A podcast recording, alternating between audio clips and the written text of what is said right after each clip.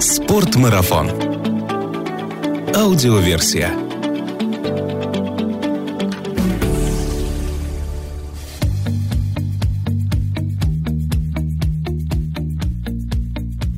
Всем привет! Это подкаст «Спорт-марафон. Аудиоверсия». Наш подкаст немного о спорте, но много о спортивных увлечениях, активном образе жизни, путешествиях, приключениях и снаряжении для всего этого. Меня зовут Артур Ахметов, и если вы не первый раз слушаете этот подкаст, то обязательно расскажите о нем друзьям и напишите что-нибудь в комментариях, например, какие темы вы хотели бы услышать в наших подкастах. Сегодня очередной эксперимент будет в наших подкастах, потому что первый раз у меня в студии так много моих коллег. Привет, ребят, привет. Всем привет. Да, когда я говорю ребята, я девчат тоже имею в виду. Ну ладно, привет, ребята и девчата. Привет, Артур. Здравствуй. Привет. Так, сейчас я расскажу, почему все мы здесь сегодня собрались. Ну, у нас в спортмарафоне есть чатик в Телеграме, называется он «Флудилка», и мы там переписываемся по разным вопросам, не всегда рабочим. И вот как-то мне захотелось записать подкаст на тему «Как выспаться в походе», и я у коллег спросил в чате, а кто бы мог? И, конечно, я рассчитывал на то, что мне предложат какого-нибудь человека не из спортмарафона, но того, который любит поспать, но столько оказалось желающих коллег, которые могли бы об этом рассказать, и я решил пригласить максимум людей, которых могу, и те, кто написали первые. Поэтому давайте я всех представлю очень коротко и начну по алфавитному порядку имен, чтобы никто не обиделся. Анна Мигалина. Ань, привет. Привет, Артур. Аня у нас работает не так давно, работает СММщиком клуба путешественников, все правильно? Да, все так. Ты давно вообще путешествуешь, и какие путешествия в принципе и любишь? Слушай, я путешествовала в разных форматах, от пятизвездочных отелей, спа-ресортов и всего прочего, в общем-то, по всему миру, до самых, не знаю, далеких и темных уголков в Подмосковье с палаткой, где мне даже представилось быть обкраденной как-то раз. Везде по-своему круто, и душа тянет больше к природе и палатке. Круто, мы очень рады, что ты оказалась в команде «Спорт-марафон» и здесь у нас в подкасте. Вова Глинкин. Вова, привет. Привет. Вова из команды SMM Team. У нас продолжаются SMM-щики в подкасте. Ты работаешь во всех соцсетях, да, которые принадлежат «Спорт-марафону»? Ну, в целом, да. Да. Вова до этого работал долгое время в магазине «Спорт-марафон», знает почти все про снаряжение, всего же знать невозможно. Ну, почти все, это много сказано, я совершенствую свои знания ежедневно в процессе использования, путешествий и общения с друзьями. Сам какие любишь походы больше всего? На самом деле, преимущественно я люблю пешие походы в горах, но там недавно стал осваивать и другие сферы, там стал заниматься альпинизмом и там на лодках плаваю. Плаваешь или ходишь? Ну, тут, знаешь, я, поскольку только начинаю, я пока плаваю. Окей, продолжай плавать. Дарья Киселева. Даш, привет. Привет, Артур. Даш, контент-менеджер отдела маркетинга по горнолыжному оборудованию, тоже путешественница, и вы часто можете ее видеть в наших обзорах различных товаров на канале YouTube. Бывает, такое случается. Все верно, и вот сейчас она прибежала как раз с одних съемок на другую запись, прям контент. Какие ты любишь путешествия? Я люблю путешествия спланированные, но при этом внезапные, я так тебе отвечу. Внезапно спланированные? Внезапно спланированные, да. Вот когда тебе приходит идея, и ты такой бах, и все, знаешь, как вот по кирпичку начинает тебе складываться под твою идею, это так круто. И здесь ты можешь ночевать как угодно, ты можешь ночевать, опять-таки, как Аня сказала. Так, ты уже ночевать готова, да? Ну а почему не поночевать, в принципе? Мы пока еще не дошли до основной темы. Здоровый сон — это очень здорово. Ты можешь находиться как в пятизвездочном отеле, так и в гамаке или вообще в какой-нибудь пещере, так что... Так, вернемся к этой теме. И еще один гость у меня здесь, Никита Йохансон. Никит, привет. Привет, Артур. Никиту вы, наверное, знаете как человека велосипеда. Он всегда с ним. Даже хотел в студию затащить байк, но я сказал, не надо, Никит. Да. Ограничились 4-литровым морсом. Никита, на самом деле, в нашем магазине занимается взаимодействием с различными популярными личностями. Так можно, да, это назвать? Ну, можно сказать, что с локально популярными личностями. Никита всегда в очках. Почти. Так, ну круто, представились, я смотрю, вы немножко уже подрасслабились, а то какие-то напряженные были в начале, уже приняли удобные позы. Так вот, тема наша сегодняшняя, как выспаться в походе. И первый мой вопрос, я вообще надеюсь, что я сейчас задам первый вопрос, а вы уже дальше сами без меня разберетесь, о чем поговорить. Времени надо час записать, а потом подмонтирую, что не надо. Давайте так, попробуем. Вова, вылези из телефона. Да, я контролирую ситуацию и готов.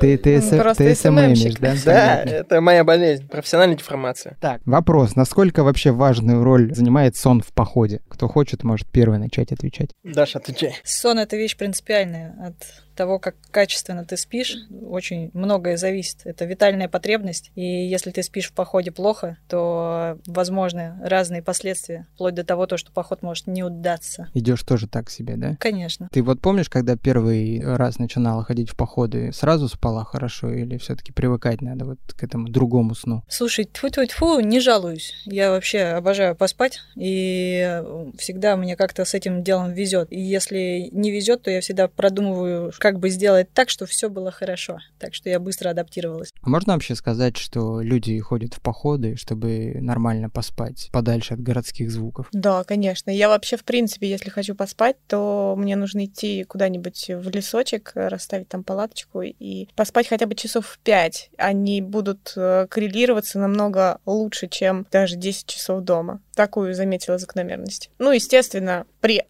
прочих остальных полезных учтенных факторах. Я думаю, мы о них еще поговорим. У меня как раз был вопрос вот к вам всем. А вообще в походе человек спит столько же, сколько там в нормальной жизни? Или там он спит больше, потому что больше устает, или меньше, потому что воздух свежий? Ты знаешь, по-разному. Потому что все зависит от формата мероприятия и цели человека. Если человек имеет формат похода такой для отдыха, то есть это поход выходного дня, поход с семьей, кемпинг и прочее, безусловно, он хочет отдохнуть. А если он ставит себе целью, первоочередную задачу, допустим, восхождение, то, вероятнее всего, он будет жертвовать каким-то временем сна, чтобы раньше выйти на восхождение, чтобы оно совершилось. Но немаловажный фактор влияет качество сна, и я считаю, что качество сна во многом складывается не только из внешних факторов. То есть в моей жизни было много различных историй. Мы как-то с друзьями, были в горах и останавливались в шале. Такое решение опрометчивое, потому что, с тех пор я всегда ночую в палатке, даже если есть возможность жить в шале. В шале ты ходишь в полный рост, там удобно переодеваться и так далее. И в шале общего пользования туда пришел мужчина и говорит: можно я буду там ночевать с вами? Мы говорим: конечно, без проблем. Ужин, вечерний стол. Мы, едим, и он начинает рассказывать, что он склонен заниматься легкоходством, он берет с собой мало-мало снаряжения, оно супер легкое, и уделяет внимание скорости движения. Мы отходим ко сну, при этом за чаем, я к чему начал рассказывать, он рассказывает историю: я фотограф, завтра с утра я встану и пойду снимать рассветные березки. Да-да, я встану, буду снимать рассветные березки в первых лучах восходящего солнца, да, на южном склоне горы Табунная. Вау! Человек в высокой цели поднялся в горы для того, чтобы сделать такой классный кадр. Легли спать и, соответственно, отходим ко сну, он начинает надувать надувной коврик, потом он кладет самонадувающийся коврик и, собственно, укладывается. И засыпает благополучно. Во-первых, он дико храпел, ужасно. Прогнозируемо. Да, это было прогнозируемо, в принципе, когда ты пользуешься общедоступными местами, ты должен быть к этому готов, и факт номер 1. Вероятнее всего, у вас чувствительный сон. Вам нужно иметь с собой что? Беруши. Правильно, Никитос. Пользуешься берушами? Получилось так, что пользуются ими в основном мои друзья. То есть это тот самый. Но я им их поставляю. Не пойдем с тобой. Нет, я же вам их поставлю. Никто не идеален. И не Вуди Аллен, так что... Да. Если к концу подкаста услышите, что кто-то храпит, это Никита уснул, ему скучно стало. Собственно, в продолжении диалога по поводу использования берушей, этот мужчина спал не только с храпом, но и очень крепко, потому что все мы были готовы снимать рассветные березки, потому что его будильник трезвонил на все шале, он его не слышал. А когда ты, общаешься с малознакомым человеком, его неловко как-то разбудить, толкнуть, сказать, вставай. В общем, мы все своей присущей нам скромностью слушали его будильник мелодичный на такой полифонии. И мало того, что он, видимо, стал просыпаться и ерзать по надувному ковру. А как многие знают, надувные ковры для того, чтобы осуществлять термоизолирующие свои свойства, имеют внутри фольгированные слои, которые очень уж классно шелестят, почти как фантик от бумаги. Это факт номер 2, который нам помешал спать. Я сейчас понимаю, что мне надо было в подкаст звать того человека, потому что он-то выспался. В отличие. В общем, встал он все равно раньше нас и собрал все свои вещи и ушел. То есть, вероятнее всего, ему было стыдно. Вашей не захватил? По-моему, нет. Кажется, нет. Я спал не настолько крепко. Вот если бы, возможно, вы спросили у этого человека, храпит он или нет, когда он пришел и спросил, можно ли с вами в шале поночевать, то, возможно, вы бы выспались. Да, безусловно. С тех пор я стараюсь как-то в ненавязчивой форме уточнить. Вот, да. Поэтому вопрос следующий, собственно, к нему веду. А что вообще следует не забыть сделать перед тем, как ты ложишься спать, чтобы выспаться? Зубы почистить. Я вот хотел сказать про зубы. Отлично. Я вообще-то как-то понял, что совру. Можно задам встречный вопрос? Да. Я сплю один? Пока да. Отлично. Если я сплю один, что мне нужно сделать? Первое. При установке палатки нужно уделить гигантское внимание месту. Для того, чтобы сделать идеальное утреннее фото, палатка должна стоять выходом аккурат в самое прекрасное место. Как ты ночью определишь, куда она стоит, если ты пришел поздно? Ну, я стараюсь интуитивно это сделать, если я пришел затемно. Я стараюсь сделать это интуитивно, и это будет сюрприз. Угу. Пункт номер 2. При установке палатки нужно обратить внимание на землю, чтобы на ней не было корней, шишек, муравейников и всего прочего иного, что может повлиять на видоизменение твоей спины. На палатке? Да, на палатке. После этого стоит обратить внимание, нет ли над палаткой елки, с которой будут падать шишки, пальмовые орехи с пальм, кокосовые. В общем, стоит уделить внимание тому, что находится над палаткой. Третье и самое важное, чтобы не проснуться очень рано, нужно поставить палатку так, чтобы туда не попадало солнце, когда она начнет сходить. То есть надо спрогнозировать тень при установке палатки. Короче, делать это с компасом. Ну, не обязательно с компасом, достаточно, если ты делаешь, когда во время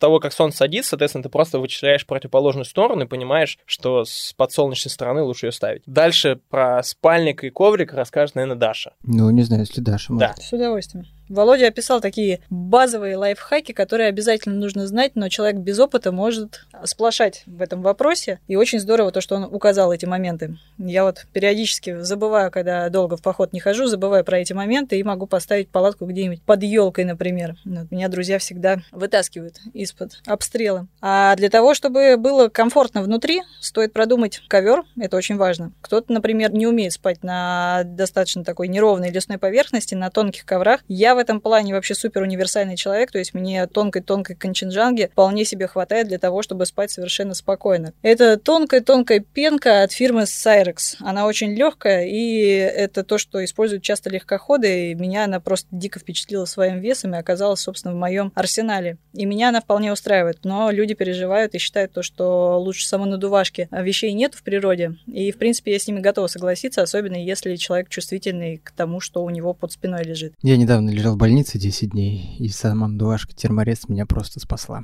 Серьезно? Потому что 4 матраса, которые лежали на старой больничной койке, ну, никак не добавляли мягкости. Поэтому самонадувающийся... Они были из полосатой ткани? Да, поэтому самонадувающийся Thermaris, который был подложен под верхний матрас, это был прям огонь. У меня была практически ортопедическая кровать. Это прекрасно. Да. Давайте в карточку товара добавим. Аня, на чем ты спишь? Я летом сплю на надувном коврике, не на самом надувашке. Да, эконом-версия. Ну, не было у тебя такой истории, что ты его можешь проколоть, например? Потому что часто ходят абсолютно такие слухи, что ты можешь проколоть ковер и проснешься буквально на земле, без комфорта, и последующий поход ты будешь, собственно, мучиться. У меня есть такие подозрения, я периодически побаиваюсь, что это случится. Но не было такого. Знаешь, миновало. Вот миновало, был случай, когда был с собой дорогой ковер, утепленный, забыла бренд, и рискованно было уходить с ним высоко в горы на снег, но, в общем-то, ушли и прокололи его. Но прокололи его в последнюю ночь, и обнаружилось это уже только по приезду домой дома, когда ничего не портило комфорт. Но риск и ситуация такая случалась. В других случаях этого не было. Ну и, собственно, Никита, я знаю, что он спит далеко не так, как все мы, потому что Никита — человек-велосипед. Что ты делаешь с велосипедом перед сном? С велосипедом чаще всего ставлю его к ближайшему дереву удобному. Желаешь ему спокойной ночи? Нет. Не такие отношения? Не такие отношения. Хорошо. Телепатия. Значит, у меня есть несколько, скажем так, сетапов того, на чем я сплю. Значит, один из них — это вообще гамак с андерквилтом. Это отдельная тема, и отдельно это обсудим. У меня есть ковер Thermaris Z-Lite, который такой ячеистый и складывается гармошкой. Собственно, он в свое время был приобретен как наилучшей последняя итерация туристической пенки, потому что он был квадратным, и его легко было, когда еще ногами ходил, с собой удобно было брать. И с ним лучше работают спальники, потому что в ячеечке попадает материал спальника и лучше задерживает воздух там и все остальное, то, что и так во всех обзорах про этот Z-Lite сказано по 200 тысяч раз, вот в блоге можете почитать у нас. А другой вариант, я сплю на ультралегком надувном ковре Exped, который довольно меньше, чем мне нужен, но зато он что-то там ничего не весит и занимает место, как бутылка Pepsi 0,6. Вот. Я лично не очень притязателен к тому, что мне что-то там в спину может давить или еще что-то. А плюс достаточно быстро выключаюсь. Сейчас тебе удобно сидеть? Да, вполне. И, соответственно, вот такие два сетапа используются. Плюс совершенно не парит момент проколоть ковер, потому что велик, потому что всегда из заплатки. Наверное, ну, я не знаю, если ее только распороть, там, ножом сделать дырку, там, 60 сантиметров прорезь, тогда, наверное, я его не починю. Вот я как раз хотел спросить, можно ли починить проколотый коврик и чем его чинить? Можно. У них с собой в комплекте обычно идут специальные наборы с заплатками. Также они отдельно продаются. Также они, на самом деле, чинятся ремонтными наборами для велосипедных шин и камер. В этом смысле в байкпакинге и в велопутешествиях вообще, ну, как бы нет никаких проблем с надежностью вот в плане ремонта. И надувные и самонадувающиеся коврики в байкпакинге также более актуальны, чем пенки, потому что занимают меньше объема. У нас очень критичен объем, потому что велик не очень большой, и, соответственно, ты не можешь там на него навьючить больше, чем просто уже получается, тебя там прусить начнет и так далее. Ну, или просто будет некомфортно. Ну, и, собственно, тогда перейдем ко мне. Я сплю на самонадувающемся ковре фирмы Trango World. И буквально 2 похода назад я его проколол впервые. Я до сих пор не выяснил причину, почему в нем появилась дырка, но заклеил я ее буквально армированным скотчем, и он продолжает держать, все отлично. Бонус самодувающегося ковра перед надувным ковром в том, что, несмотря на то, что он объемнее, в случае прокола посреди ночи между тобой и землей остается какая-то тонкая прослойка пены, которая так или иначе изолирует тебя от холодной земли. С надувным ковром такого не происходит. И плавно переходя к тому, что важно для комфортного сна, это теплый коврик. То есть важно, чтобы ты был хорошо изолирован от холодной земли, для того, чтобы ты не просыпался. Большинство людей во время похода, там, по 3-4 раза за ночь просыпается, не понимает почему. Перелег с бока на бок, вроде бы отлично и все. Но фактически такое бывает часто, когда коэффициент термоизоляции на ковре не соответствует погодным условиям его использования. Ты фактически просыпаешься от холода. То, что у тебя замерз один бок, ты этого не понимаешь, перевернулся на теплый бок, снова заснул, и так продолжается всю ночь до утра. То есть важный фактор — это коэффициент термоизоляции, который позволит тебе защититься от холода, от земли. Ну, это можно сказать вообще про любое снаряжение, которое ты используешь для сна. Как спальник, как, собственно, одежда, которую ты одеваешь или не одеваешь, наличие теплых носков и вообще закрыл ли ты палатку, если там сильный штормовой ветер. Слушайте, а что касается земли-то все понятно, а у кого-нибудь есть опыт ночевки в гамаках, а?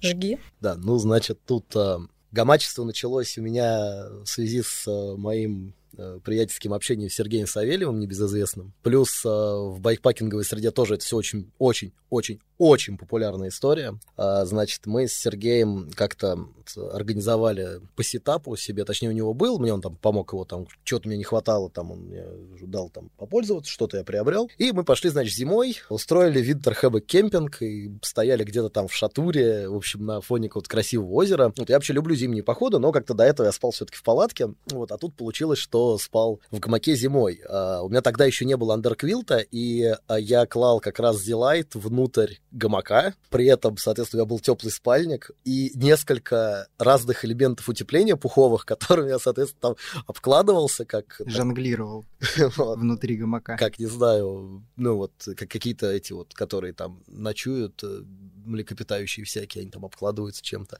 Да-да, Даша. А какая температура была за бортом? Ну, что-то градусов 15. Сильно. Ниже 0 по Цельсию. В таком сетапе над тобой тент всегда. И мы его так опустили прям вот совсем сильно, потому что с озера как бы лупил ветер постоянно, и потом он успокоился, и с утра мы проснулись, и у нас такие домики были из снега. Да тут вылезаешь, лавина сходит такая с него. На самом деле комфортно. Главное правильно расположиться, и ну, вот по зиме никаких проблем особых не было. По лету у меня уже уже был андерквилт. Что такое андерквилт? Это подстежка снизу, утепленная к спальнику, чтобы не использовать ковер, ни надувной, ни пенку никакой вообще. То есть, соответственно, ты, получается, лежишь в гамаке, вот как в нем и должно лежать. Но можно сказать, что это такой даже спальник без верха или что-то в этом роде. Существует еще топ-квилт, это сверху, соответственно, прицепляется, но как бы его может не быть, или ты можешь просто спальником укрываться, уже даже не залезать в него, а просто как одеяло использовать. Совсем суровые легкоходы летом, там, не знаю, флиской накрываются, тоже с андерквилтом, и все, и как бы отлично себя чувствует. Никит, слушай, а вот ты говоришь андерквилт вместо коврика, учитывая, что тебе важно легкоходство, особенно с велосипедом, ну и в принципе по объему и по весу вот взять такие накрывашки сверху снизу, это как? Ну смотри, по объему они выиграют у всех ковров и всему остальному, по весу, скорее всего, проиграют. Но вес можно... ну, там, если это там в радиусе 100 грамм, там, 150, можно пренебречь, объем нельзя. В целом, есть тоже несколько сетапов вот по вообще целиковой бивачной истории. Гамачная, она, на самом деле, посередине находится между уже осенней и летней легкоходской с палаткой. Просто палатка Big Agnes какая-то очень уж легкая скаут-модель. Так, в целом, гамак — это вещь в себе, и там нужно прям понимать, тебе нравится это, ты хочешь в это играться или не хочешь. Либо ты идешь в такие условия, что там негде поставить палатку, вообще там болото и всякий отстой под ногами, который нельзя разгрести, как вариант. Слушай, а с технической точки зрения, что быстрее поставить? Палатку или повесить гамак? Слушай, при должных навыках одинаково. Ну, я готов поспорить, на самом деле. Ну, давай я даже уточнение одно скажу. Существует палатка, которая ставится безумно быстро. Прям вообще безумно быстро. Ну, вопрос именно практики, объективно, потому что есть одно но. Я сейчас задам вопрос Никите по защите от дождя. Тент. То есть сетап, тент, гамак, противомоскитная сетка, андеркилт, спальник, и топ-килт, все это будет очень долго собираться. Смотри, значит, у меня гамак экспедиционный, в нем москитная сетка встроена, отсутствует топ-квилт вообще. Но тебе нужно его натянуть. Мне нужно сначала натянуть тент. Угу. В принципе, все, а дальше уже там достаточно быстро все происходить начинает. А вопрос по установке в дождь, кстати. Я просто не спал никогда, ну, именно не ночевал в гамаке, поэтому спрашиваю. Ну, просто приезжаешь, находишь два дерева, которые тебе нравятся, и которые вот, как ты сказал, смотришь, чтобы там на тебя с утра не сыпались ветки, птички, белочки, не светило солнце, не пыталось тебя убить. Если времени на это нет, просто натягиваешь тент и тусуешься под ним. А более того, если гамаков несколько, то можно делать тентовые вот такие завесы, как такие маленькие городки получаются. Один скат идет в бок у каждого, да, а дальше уже крыши более плоско между собой пересекаются, и там уже можно, соответственно, начинать готовить, сидеть, там что-то как заниматься обслуживанием велосипеда, каким-то, может быть, если что-то вышло из строя, общаться и так далее. Кстати, из нашего с тобой совместного опыта. В том году мы с Никитой поехали на велосипедную гонку гравийную под Москвой. И Никита смеется сейчас. Он смеется, поднимает свои усы, но смысл в том, что Никита поехал туда на сутки раньше, а я приехал прям в день гонки с утра, потому что у меня не было плана ночевать. Ну и, значит, я смотрю истории в Инстаграме и понимаю, что там идет бешеный дождь, туда не могут проехать внедорожники полноприводные, там и все такое. В общем, когда я добрался туда с утра, наверное, 2/3 пути я шел пешком в грязи, и у меня был план потом переодеться в одежду для гонки, но я уже испачкал все, что было. В общем, я нашел Никиту, точнее его гамак между двух деревьев, а внизу под ним буквально было болото. То есть это гигантский плюс и опция. Можно спать прямо в болоте, только тебе нужно два дерева. То есть фактически нашел его гамак, висящий посреди нечто мокрого. Я напомню, что там еще в этом всем плавал гермомешок. Да. Вот про остальную снарягу я хотел спросить. В палатке как-то представляется, что ты палатку поставил, туда затащил рюкзак свой, какую-то утварь, в предбанник поставил ботиночки, а как в гамаке это все? Ну, на самом деле, что-то ты можешь подвесить за подвесную систему, которая стропы от деревьев идут, что-то положить вниз. Ну, то есть все это снаружи оставить? Ну, в целом, да. А вот это положение спать в позе полумесяца очень нормально? Очень важный момент. На самом деле, поза полумесяца ее нет, потому что спать надо в гамаке по диагонали, это называется бразильский стиль, и тогда ты начинаешь спать абсолютно ровно. Бразильский стиль? Да, но это не я придумал это. А наверное, как по диагонали? Бразильцы. Ну, вот представь, что у гамака есть вот прямая, проходящая через подвесную систему. Вот в положении банана ты идешь параллельно ей, вот абсолютно по ней. То есть голова идет к одной стропе, а ноги идут обратно от нее. Ну, вот сместить держать голову в одну сторону, а ноги в другую. Ты станешь лежать по диагонали, и будет абсолютно ровная линия. Объективно, наблюдая со стороны, гамак — это, безусловно, там ультралегкая система, вероятнее всего, во многих случаях компактная, но я могу назвать ее аскетичной. То есть объективно, используя сет с гамаком, ты пренебрегаешь некими частями комфорта во время сна, из разряда, что когда ты проснешься, у тебя не будет опции открыть вот так вот палатку и лицезреть там свои ботинки сухие, сделать фотографию классную на тот viewpoint, который ты предусмотрел с вечера. То есть это аскетичность, как раз то, о чем я говорил в самом начале, что нужно выбрать, что тебе нужно, комфорт или все-таки ты хочешь максимально уделить внимание там весу, объему, снаряжению, то есть это то, как мы это будем использовать. Согласись, Володь, то, что гамак — это менее аскетичная ночевка, чем холодная ночевка. Безусловно. Ну, как бы ту тему, которую я полагаю, что это отдельная тема. При условии, что ты ночуешь один. Да, я помню, я ночую один. На самом деле проводились даже исследования, что два человека, ну, то есть два обнаженных человека согревают друг друга гораздо лучше, чем супертеплый спальник. Отлично. Важный момент то, что люди разнополые реально по этим исследованиям греют друг друга гораздо лучше, чем однополые. Заметочка. А исследование кто проводил? Британские ученые? Наверняка. Но это не точно. Им можно верить. Как раз к вопросу следующему. Спать голышом или в одежде? Я думаю, мальчики сейчас крикнут «Голышом! Голышом!» А девчонки... Ну, я сплю один. Да, ты спишь один. Да, поэтому... Ты до сих пор спишь один. Я до сих пор сплю один. Ну, можно я начну про голышом, не голышом? Давай. Опять-таки, да, тут ситуация, сплю я один или не один. Но я и зимой хожу, и летом, соответственно, я для себя как-то выбрал, что мне в спальном мешке, если нет ситуации, что вот там душ, ванная рядом или, например, очень чистое озеро, то я достаю очень-очень-очень легкий базовый слой вверх, с длинным рукавом причем. Надеваю все это добро на себя и помещаю, а ноги просто, ну, я в шортах почти все время хожу, вот пока совсем холодно не становится, а ноги там из фляжки мою просто грязь с дня. Вот, и сплю таким образом. Зимой, соответственно, это на самом деле, ну, слоя 3, наверное, на мне всегда есть. Вверх имеется в виду. Низ обычно, ну, Power Stretch какой-нибудь. И теплые носки, действительно теплые. Там это какой-нибудь Bridgedale Summit. Это вот мой сетап, и могу даже пояснить, почему так, если надо. Но вот Аня хочет вопрос. Нет, не вопрос. На самом деле хотела сказать, что когда достаточно тепло на улице, то действительно комфортно спать и голышом. Если, конечно, приятно к внутренней стороне спать, прикасаться обнаженным телом. Но если температура с бортом опускается там где-то в районе не минус, даже просто там 5 или 10 градусов тепла, то комфортно иметь действительно уже какой-то базовый слой, возможно, тонкий, возможно, из какого-то тонкого там мериносового трикотажа, либо вообще флис. Но я замечала за собой такую особенность, если слой прогрет, то есть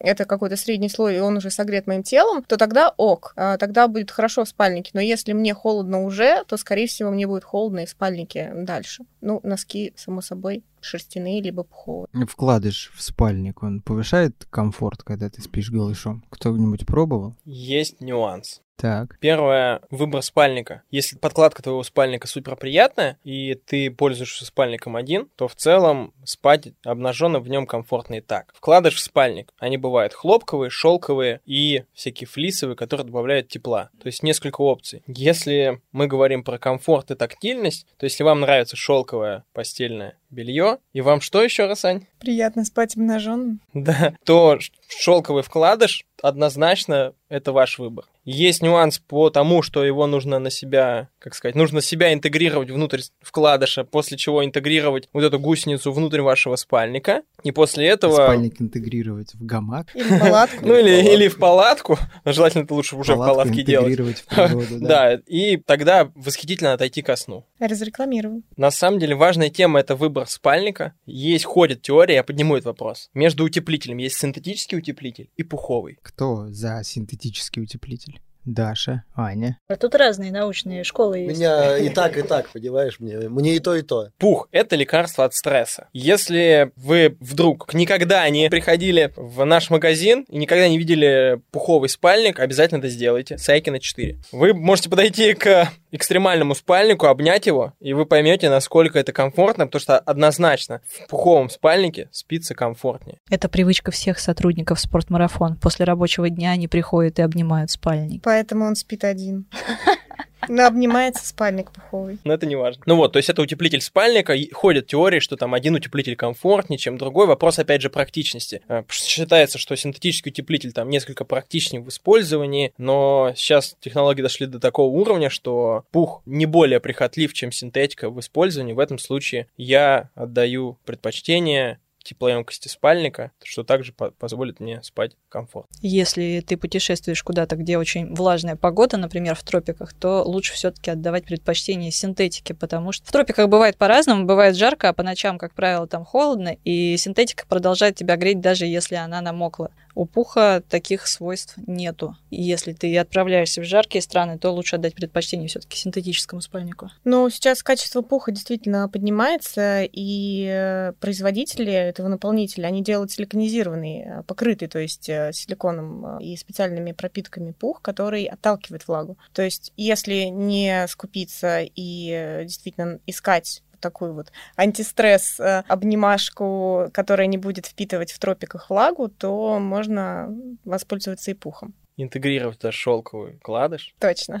Опять же, из нашего совместного опыта с Дашей, использование спальников с синтетическим утеплителем в тропиках, однозначно точно могу сказать, что в жарких, влажных условиях синтетический утеплитель точно интереснее, потому что он меньше накапливает влагу, а при длительной ночевке это очень важно, потому что сырое, спальник некомфортный, элементарно. Не то, что он там не греет, он именно некомфортный. Полностью согласна. И был момент даже холодной ночевки в тропиках. Когда-то Володя ночевал не один, по-моему, сколько нас, 4 было, да, на пляжу? Речь идет про экспедицию в Нуа, то есть слушатели не понимают. Мы, в общем, ночевали, имели холодную ночевку в тропиках, по-моему, вчетвером или в 5. Кто-то из наших ребят отсутствовал. И как раз на берегу океана это было прекраснейшее мероприятие. Конденсат выпал где-то часа через 3, после чего, соответственно, все побежали прятать свои синтетические спальники в палатке, потому что это все-таки стало слишком мокро. Но, в принципе, можно было дожать полностью и до рассвета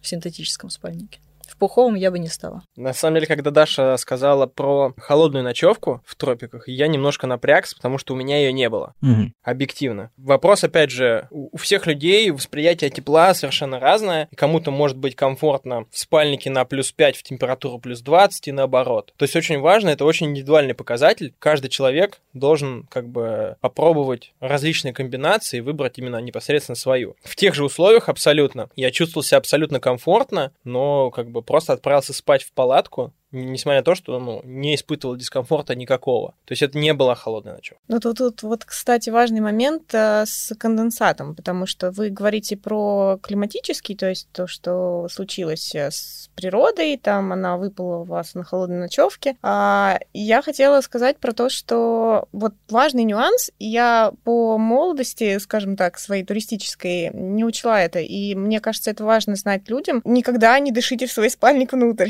не надо создавать вот этот вот лишний влажный климат внутри. То есть я понимаю, бывает иногда прохладно и хочется согреть себя своим собственным дыханием, только получается, что вот этот влажный воздух своего дыхания запускаете внутрь, тепло первые 2 минуты, а потом просто становится вот эта сырость, которая забирает оставшееся тепло. Ну и внутри палатки точно та же ситуация, то есть вентиляция, если мы говорим про палатку, а не про гамачную историю, влажность от отсутствия вентиляции тоже сыграть с вами злую шутку. Позвольте, поднаброшу про конденсат. Значит, в гамаке нету вообще. Вот ни в каком виде. Вот если ты в спальник себе только не надышишь, вот прям, чтобы хотеть, прям, чтобы он у тебя появился, его там, он отсутствует. Воздух свежий всегда. Никто не может сделать так, чтобы он был там плох. Вот. Есть у меня однослойная палатка, ультралегкая одна, Big Agnes хорошая. Так вот, если ее поставить либо не на очень ровном месте, либо ты очень устал и не натянул все, 11 оттяжек или 7, не помню, много. В общем, у тебя в какой-то момент начинает идти дождь.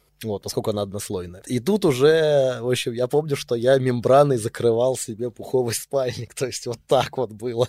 Вот просто мембранную штормовку достал и накрыл. А деться некуда, потому что это коса была песчаная. И у тебя с одной стороны море, а с другой стороны лиман. И там туман ходит. То есть у тебя туман приходит к тебе в палатку, при этом ты еще дышишь, производишь тепло. Короче, в общем, имейте в виду про однослойные палатки и конденсаты. Еще есть уникальный и секретный способ, но Он такой немножко запрещенный, берешь с собой мембранный бивачный мешок, надеваешь его на свой пуховый спальник, тебе становится резко очень тепло и не боишься конденсата. Но это отдельное искусство. Насчет конденсата, это правильность установки палатки с использованием оттяжек, то есть палатка не должна провисать, нужно предусмотреть погодные условия и, соответственно, защититься не только от внешних факторов, от дождя, но и обеспечить должную вентиляцию, потому что конденсат удаляется с внутренней поверхности тента самотеком и, соответственно, за счет вентиляции, которая обеспечивается с помощью вентиляционных окон. И затронув тему сна вне палатки и вне гамачной системы, которая, о чем мы говорили раньше, в целом при приятных погодных условиях насладиться звездным небом вполне возможно, используя только лишь спальный мешок и коврик. Я делал так неоднократно, я спал там на крыше минивэна, спал на пляже, просто спал там недалеко от костра, и это, собственно, позволяет максимально комфортно проснуться и испытывать такую легкую прохладу при сне. То есть, допустим, я всегда там круглый год сплю с открытым окном, и я не испытываю там дискомфортно при этом. Слушайте, ребят, мы вот такие какие-то аскетичные темы поднимаем. Ясное дело, там либо спальник, либо гамак,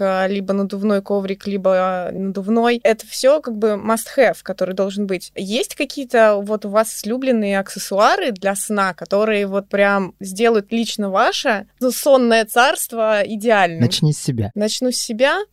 Я пришла к тому, что мне нужна надувная подушка. Я думаю, это весьма очевидная вещь. Они бывают разные. И такой маленький мой личный кусочек рая — это обязательно гирлянда. Гирлянда? Да, я не ленюсь тащить с собой лишние 100 грамм веса, чтобы сделать в своей одноместной палатке персональный кусочек тропиков. Кстати говоря, насчет гирлянды, я тебя перебью, извини. Я ходил в последний поход, там, была девушка, ее зовут Лиза. Лиза, привет. Во время того, когда мы готовили ужин, там, ставили палатки, она занималась обуючиванием нашего быта, и это было фантастично. На столе появился букет, рядом появилась такая экспозиция с гирляндой световой, и это было восхитительно. Когда ты просыпаешься посреди ночи по нужде, и ты видишь такую красоту. Что смешного, я сказал слово по нужде. Камон, никто неужели ночью не вставал? Слушай, кстати, хорошая тема, давайте вернемся к нужде ночной чуть попозже, сейчас про аксессуары. Такая металловая была. Да. Про аксессуары. Да. Только гирлянда и подушка? В общем-то, да. А если надувной подушки с собой нет, из чего подушку можно сделать? Из простых вещей, каких-то своих же собственных, если уж совсем. Просто свернуть такой гулечкой подходящего размера, там, курточку, флисочку. Гермомешок тебе в помощь. Это если он есть, это все хорошо. Если он есть, а если нет, то хотя бы как-то распределить нужную высоту от размера своего плеча и длины своей шеи. Можно я задам вопрос? Так, конечно. Мы уже выяснили, что я сплю один, а как я сплю, на спине или на боку? Важный вопрос, как вы спите, потому что если вы спите на боку, вам обязательно нужна подушка. Подушка импровизированная, либо ортопедическая либо надувная и прочее. Потому что без какой-либо подушки или ее альтернативы спать на боку больше, чем 2 ночи невозможно.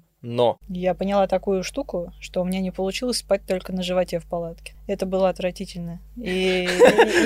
Отвратительно, что у тебя не получилось, или отвратительно было спать? Отвратительно было спать на животе. Я, в принципе, не особо сплю на животе. На самом деле, я перестала предпринимать какие-либо попытки лечь на живот в палатке, но все остальное, что касается боков и спины, у меня получается идеально. Про аксессуары. Я забыла, еще один аксессуар, кстати, носки. Теплые носки, либо пуховые, либо просто какие-то комфортные, в которых чистенькие такие прям, уютненькие. Одеваешь, можно голышом, но в носках. Это важно, согласна полностью. Носки — это даже не аксессуар, это необходимость. Это не тот случай, когда ты должен снять с себя все и в первую очередь носки. То есть, если ты спишь обнаженным в спальнике, носки приемлемо. Согласна. Слушайте, у меня топ — это экспедовская подушка, очень ультралегкая такая, оранжевенькая, квадратная, и баллончик перцовый у меня всегда в окошке палатки лежит рядом. От скверны защищает, знаете ли. Бывало, когда пользовался? Слушайте, слава богу, в аутдоре нет. Тьфу-тьфу-тьфу. Тьфу-тьфу, да. Это немаловажный фактор, это боязнь внешних воздействий людей, животных и прочего. Что делать с этим? Как обезопасить себя ночью, чтобы никто не пробрался, не потревожил твой Никита, сон? Обладатель перцового баллончика. Смотрите, как часто делают. Мы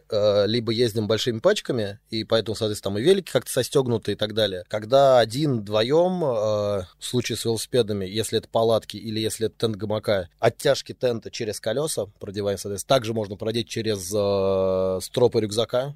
лямки рюкзака, что угодно. И есть еще очень крутой лайфхак. В рыболовных магазинах продаются маленькие колокольчики. Их можно приделывать, например, к тамбуру палатки, к тому, который второй, где у тебя, например, все вещи лежат или еще что-то. И, как бы, условно говоря, его нельзя будет открыть, чтобы ты об этом не узнал. Вот, это максимально удобная тема. Ну, то есть, либо там какие-то уж совсем черти, которые там палатки режут, но это прям совсем, мне кажется, какой-то нонсенс. То есть, мне кажется, это больше скорее про тихо открыть и тихо уйти. Вот. Ну, вот, короче, колокольчики круто. Крутой лайфхак с колокольчиками я приму, потому что, в общем-то, пару месяцев назад я влетела в такую историю, что из единственного тамбура палатки был унесен рюкзак. Абсолютно беззвучно в глухом, казалось бы, месте подняли колышки от тента тамбура, и рюкзак тю-тю. Ну, ты крепко спала. Да. Меня это как бы не смущает. Я же говорю, что я высыпаюсь на природе. Даша, у тебя есть какие-то любимые аксессуары? А я вот из всех, пожалуй, самый аскетичный персонаж, наверное, в нашей пятерке сегодняшней. У меня нету ничего. У меня, вот я говорю, канченджанга, спальник и хорошая палатка, и я просто счастлива со всем этим. Но носки — это очень важно. Могу поделиться другой своей необходимостью. Я обожаю термобелье, и я всегда сплю в термобелье. Вот кто-то любит обнаженное тело к спальнику, а я люблю обнаженное тело к термобелью. Мне это крайне необходимо. Даша,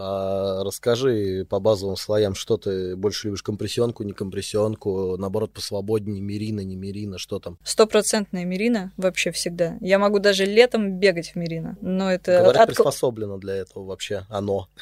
Да, возможно, это отклонение. Многие со мной, кто любит синтетику, не согласятся, но вот я люблю термуху мериносовую и могу ее носить даже в жаркое время года. Как у тебя с этим? Ну, я в целом не мерзлявый, и, в общем, чаще всего это базовый слой какой-то синтетический, но не брезгую мерино в носках, прям, в том числе, кстати, летом. Есть легкие мерино носки, особенно если это аутдор, особенно если это не 1-2 дня, а подольше, там вообще просто прям must-have. Так, базовые слои обычно все-таки...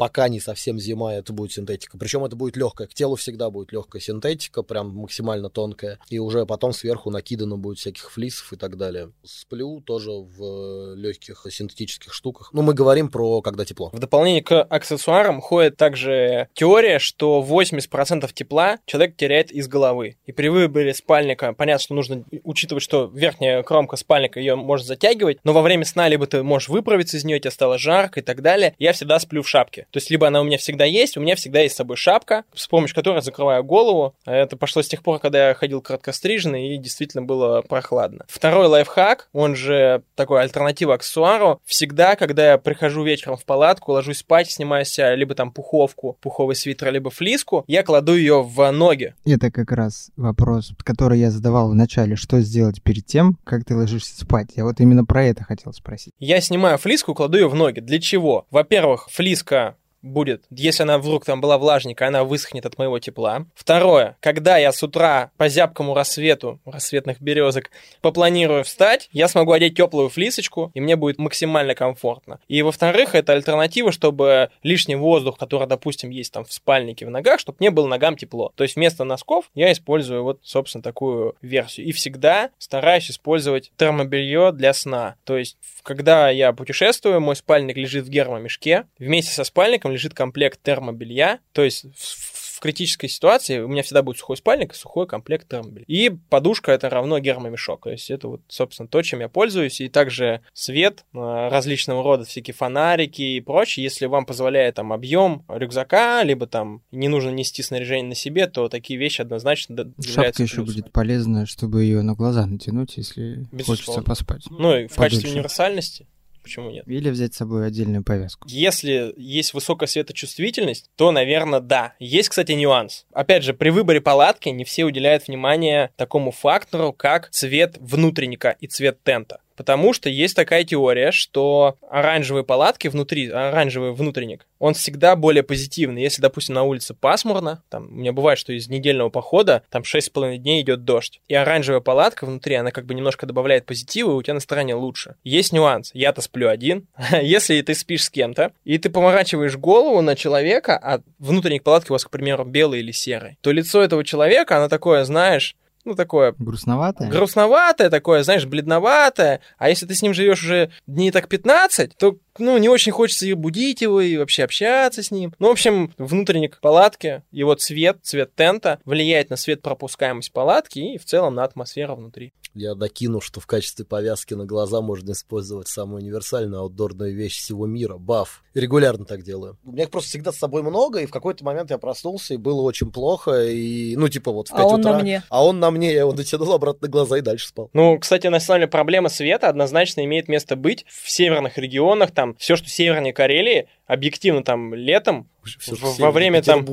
Да, ну там буквально солнце садится на 20 минут, если садится вообще. И я думаю, Артур не даст соврать, потому что он с Чукотки. Не дам соврать. Расскажи по поводу того, как световой день длится. Он не заканчивается. Вот, соответственно, чтобы поспать, повязка в северных регионах. Об этом говорил Тимур Ахметов в школе Тундр. Да. Посмотрите на канале YouTube. Кто не посмотрел. Ну, в общем, так или иначе, да, если вы используете плотные шторы дома, то повязка на глаза будет, или баф, будет значительно плюсом. Так, у меня вопрос ко всем. Первый вопрос. Приходилось ли мерзнуть в палатке? И как согревались? Необычным способом. И если эта история еще будет также ваша самая необычная ночевка, то прям шикарненько. Ну, мне приходилось мерзнуть. Я из тех, кто достаточно мерзляв. То есть тот случай, когда спальник на -5, а я... Ой, не на -5, прошу прощения, на +5, а я мерзну в нем +20. Но ситуация была другая. Это было восхождение, было поздняя осень, и был, собственно, уже снег. Как-то я подмерзла. Грелась я поутру. В итоге я грелась банально, горячей едой. Но была попытка полностью обнажиться и побегать по свежему воздуху, создав такой контраст. Так, интересно. Ну, собственно, такой был подход. Но из тоже банальных способов, когда открывала сезон, в этом году тоже было достаточно свежо, и вечером выпал снег, и, собственно, покрылось все инеем. Просыпаешься ночью, когда вот этот вот знаковый там 3 часа ночи и максимально низкая температура, и все происходит полное остывание. Проснулась ночью и просто прям в палатке на горелке разогрела себе горячей воды, стакан горячей воды, и можно спать дальше. Но я не замерзала особо. Это такой приятный момент. Я говорю, я люблю поспать, и я люблю качественно поесть. Качественно поспать, качественно поесть. Поэтому я делаю для своего сна и для своего питания максимально все, чтобы не испытывать дискомфорта. Хотя мне, вот, как показала практика, хватает малого. По поводу холода в палатке. Я сплю один. Ну, на самом деле, объективно, опять же, ходит много вопросов, как лучше спать: одному в однушке, одному в двушке, вдвоем в двушке, и вот эти вот всякие различные опции. С точки зрения комфорта размещения вещей, одному в двушке действительно комфортно, но палатка большего объема требует от тебя больше энергозатраты для того, чтобы отопить внутренний воздух внутри палатки. Нужно быть к этому готовым. Как я и говорил раньше, в целом, я достаточно комфортно переношу прохладу. Первый мой опыт холода, когда я действительно простудился, прям сильно простудился, в плане не то, что я заболел, а прям простудился, то есть мне там пришлось принимать антибиотики и прочее. Это было поздней осенью, в конце октября, в Красной Поляне. Мы спали в шале, и буквально там были щели в стенах. И причем мы легли спать на второй этаж, потому что, ну, по физике теплый воздух, да, он поднимается наверх. Мы готовили, внизу дышали, и теплый воздух должен быть наверху. Так это было опрометчивое решение, потому что наверху не были заделаны стены, и буквально, когда я спал в спальнике, у меня веревочка, кулиса от спальника болталась на ветру. Ну, то есть, в тот момент я действительно понял, что спать в палатке действительно, ну, как бы объективно... Тебе противопоказано в шале спать. Ну, объективно, ну, как бы, что делать во время того, как ты пришел в палатку и снял флиску, положил ее в ноги, рядышком с собой ты кладешь термос с заранее заваренным с вечера чаем, на случай, если ты проснулся и там замерз, то ты выпиваешь чай, тебе становится достаточно комфортно, и ты снова можешь заснуть до утра. То есть, чтобы не совершать этот выход из палатки, кипячение воды там, и так далее, то предварительно можно продумать наличие термоса небольшого с каким-то количеством чая. Я поддержу Владимира. Я в свое время ходил в разные зимние походы, и мы тоже с вечера кипятили термоса, ну, в термосы, в смысле, воду, и с утра ее использовали. Вот параллельно использованию этой воды мы использовали уже горелки, соответственно, раскочегаривали, вот, и вспомнилась мне история прекраснейшая. На Южном Урале где-то мы там у Режского шайтан-камня стояли и что-то там даже лазали, что-то тренировались, все это было зимой, и там была почему-то хорошая погода, типа -5, что ли, ну вот типа дней 6. И вот уже крайний день, следующий, вот, после ночевки, которую я сейчас расскажу, как бы уже исход, все хорошо, ложимся спать, и я чувствую, что у меня вот кончики пальцев мерзнут на ногах. носках, которые как бы в спальнике, в носках, во всем. И нос мерзнет все время. А у нас там типа палатка-пятерка, и нас там 6 спиц. В принципе, это зимой допускается, потому что, чтобы было теплее. У меня спальник, ну, я уже говорил, я не сильно мерзну, он был чуть-чуть легче, чем у ребят. Ночью я проснулся несколько раз за ночь, надел на себя все, что у меня было, кроме штормового комплекта, кроме мембраны, залез обратно и более-менее нормально. И какой-то треск такой стоял странный. Вот всю ночь думаю, что же за треск-то такой? Вылезаем мы из палатки, значит, у кого-то был термометр, говорит, ну, ребят, за ночь как бы стал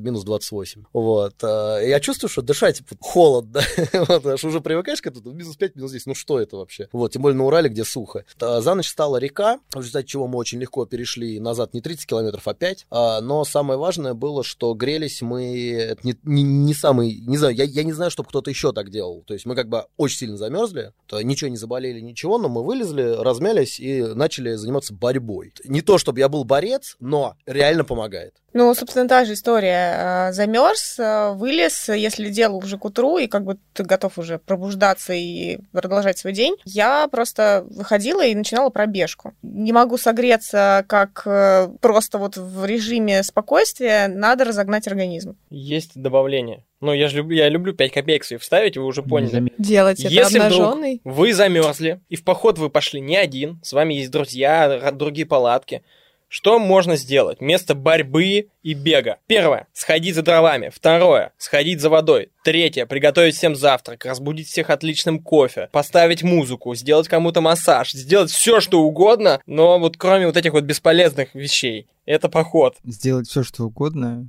чтобы следующую ночь ночевать не одному, да? Да. Mm-hmm. Ну, на самом деле, подкаст мы можем не закончить никогда, потому что у меня есть дополнение к тому, что делать, если ты замерз в палатке. Объективно, многие люди, если ты просыпаешься утром, и кто-то говорит, блин, я так замерз, там вообще мучился. И я такой говорю, окей, а что ты ко мне не пришел? Можно, кстати, ну, объективно, то есть я считаю, что здоровье, ну, то есть вот все, кто слушает этот подкаст, объективно, никто никогда не откажет человеку, который действительно замерз, пришел к тебе в палатку, если ты спишь один, даже в двушку можно лечь втроем, если действительно человек замерз, ему это 100% поможет, и как бы я считаю, что ни в коем случае нельзя гнушаться, постучал, сказал, типа, я замерз, либо тебе помогут, хотя бы вскипятят воды, чай, там, помогут тебя согреть, либо говорят, тащи спальник, коврик, залезай. Ну, то есть, объективно, я тот самый человек, который всегда готов принять человека, если он замерз. Слушайте, а с этим все понятно, с холодом это важный действительно момент, а кому-нибудь было очень жарко в палатке? Да-да, когда не там поставишь, и утречком становится жарковато.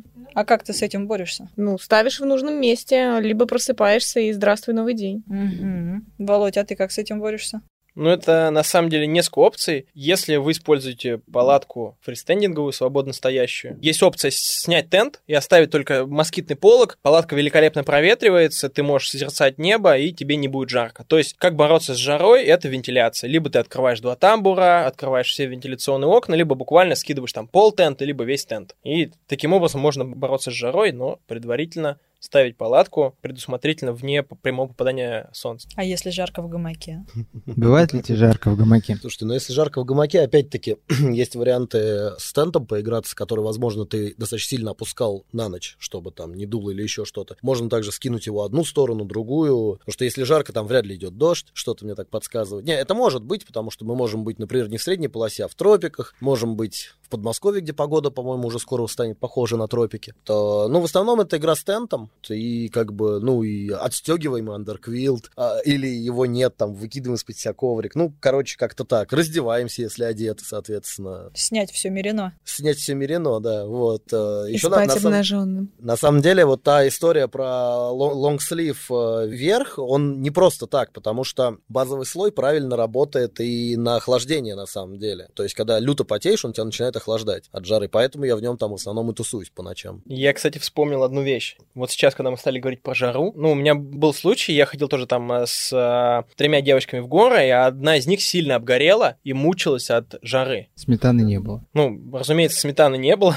В общем, есть прекрасные емкости бренда Platypus, которые можно использовать как грелку. То есть, если вы изначально понимаете, что вас ожидает холодная ночевка, можно вскипятить воды, наполнить емкость Platypus горячей водой, положить ее внутрь спальника, и она будет работать как грелка. Соответственно, ее же можно использовать как хладоген, то есть буквально наполнить ее холодной водой из горного ручья и, собственно, прикладывать к особо разгоряченным местам, например, к голове. Можно баф мокрый надеть. Но это уже другая история. Да, это уже другой подкаст. Куда прикладывать холодную грелку? Хотел тоже вставить ремарку, что на самом деле все современное снаряжение уже дошло до того, что по сути человеку почти никогда не холодно, если он не мертв, но пока еще не дошло до того, что ему почти никогда не жарко. Вот когда оно до этого момента дойдет, тогда у нас будет научная фантастика в нашей реальности. По поводу терморегуляции. Большинство спальников имеет двухходовую молнию, которую можно разомкнуть внизу и также позволит воздуху попадать в нижний контур, и вам будет... Ну, то есть это из разряда, если из дома, из-под одеяла высунуть одну ногу, допустим. Это тоже такая маленькая ремарочка. Так, ну, наверное, надо закругляться нам уже в этом подкасте. И, насколько я понимаю, главное, из чего складывается комфортный сон в походе, это правильно подобранное снаряжение, это хорошенько покушать на ночь, но не переедать, иначе придется ночью вставать и выходить из палатки. И это главное, чтобы не замерзнуть. А если замерзнуть, то пойти к соседу в палатку. Спасибо всем, что пришли. Надеюсь, слушателям нашим будет полезно, и они почерпнут для себя информацию полезную, как спать, где спать, одному или не одному, что делать, когда замерзнешь. И если у наших слушателей есть свои соображения по тому поводу, что обеспечивает комфортный сон в походе, напишите в комментарии свои замечания нашим сегодняшним гостям. Спасибо. Спасибо. Спасибо. Спасибо. Пока, ребят. Комфортного сна. Доброй ночи. Чао. Сладких снов. Спорт-марафон. Аудиоверсия.